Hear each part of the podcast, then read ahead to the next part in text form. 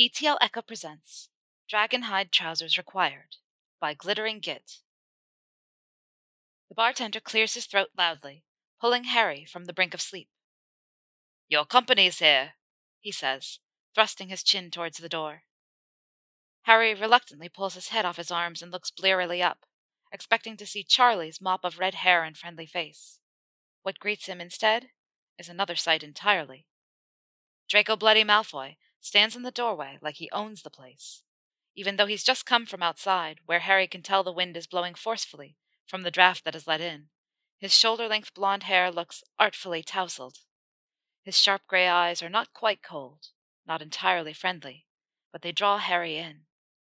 As Harry's gaze travels further down, he has to work hard to keep his mouth from hanging open. It seems like whatever the fuck Malfoy's doing up at the Romanian Dragon Sanctuary is doing wonders for him. He's no longer the slim boy from Hogwarts. Instead, he's filling out his windbreaker almost as much as Charlie. And, oh, Merlin, are those dragonhide trousers? The way they fit Malfoy's toned thighs should be illegal. You might want to close your mouth, boy, the bartender guffaws. Malfoy doesn't take well to being stared at. Reluctantly, Harry forces his gaze from Malfoy and looks down at his pint glass. He takes a sip, steeling himself for whatever comes next. He feels rather than watches Malfoy sit on the bar stool next to him. Fancy meeting you here in a place like this, Harry murmurs into his pint glass. Muggle pick-up lines? Really, Potter? Malfoy snarks. I expected better from you. Oi, I resent that.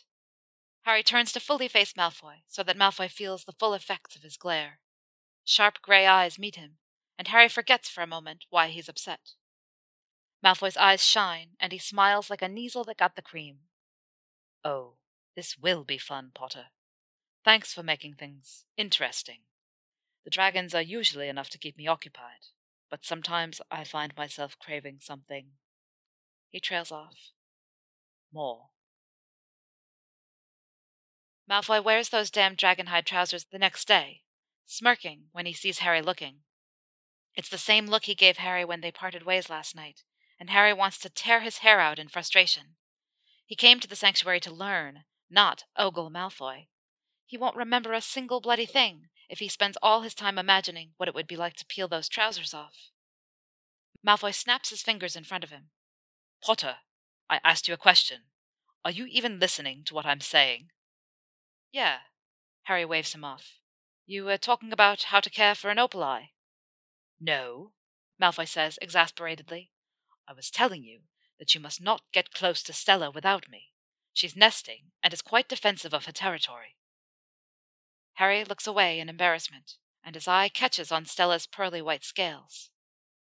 She's beautiful, isn't she? Malfoy's voice fills with quiet wonder. I've worked with her since she was a chick. I can't believe she's a soon to be mother herself. Will I get to watch the egg hatch? It depends on how long you end up staying. Harry hears a promising note in his tone and hopes it's not just him projecting. How's it going at the sanctuary? Hermione asks, her face floating in the green flames of the hearth. It's fine, Harry responds, not wanting to talk about it. How's Charlie? Charlie's Harry pauses because he has no fucking clue how Charlie is doing. Good. Even through the Floo flames, he can tell that Hermione is giving him one of her looks that says she knows he's lying. Charlie's not even here. He's off in China for a conference. Oh, then who's training you? Malfoy. Oh. I can hear everything you're not saying, Hermione. And he can. They've been friends for long enough. She's worried about Malfoy and him concerned Harry will fall back into his old patterns of obsession and rivalry. I don't even care that it's bloody Malfoy, but does he have to go around wearing those dragonhide trousers all the time? Hermione starts to say something, then stops herself. I'm not even going to ask. But please, take care of yourself, okay? I know how you can get around Malfoy, and I just want you to be happy. After two weeks of training with Malfoy, Harry can't help blurting out. Are you required to wear dragonhide trousers? Like, is it written in your contract somewhere that you must be wearing them at all times? Malfoy looks up from the forest floor, where they're gathering a few potions ingredients.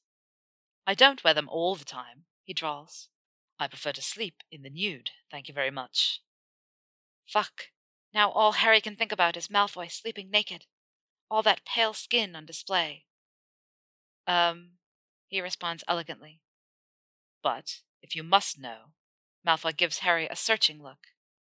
It's not a requirement, no. But they're good for working with dragons, and I like the way they make my arse look. Harry can't deny that statement. He's been a little too obsessed with Malfoy's arse as of late. Take them off, Malfoy, or I swear I'll. Harry trails off, having a hard time thinking of what exactly he'll do. Bossy, Potter, Malfoy pants, pushing off of Harry and rolling onto his back so he can work his trousers off. Besides, I thought you liked them. He finally manages to take them off and chucks them to the side, turning back over and moving on top of Harry. You stared at my arse enough. I do like them, Harry says, blushing, trailing his hand lightly over Malfoy's sharp cheekbones. But I like this even better. He pulls Malfoy in for a kiss, marveling at how easy they fit together. He might just get to see Stella's egg hatch after all. Thank you for listening. If you enjoyed this reading and would like to stay up to date for other chapters and stories from ETL Echo, you can follow us on TikTok, Tumblr, Twitter, Instagram, Spotify, and Apple Podcasts at etl.echo.audiobooks. ETL Echo, echoing tales of enemies to lovers.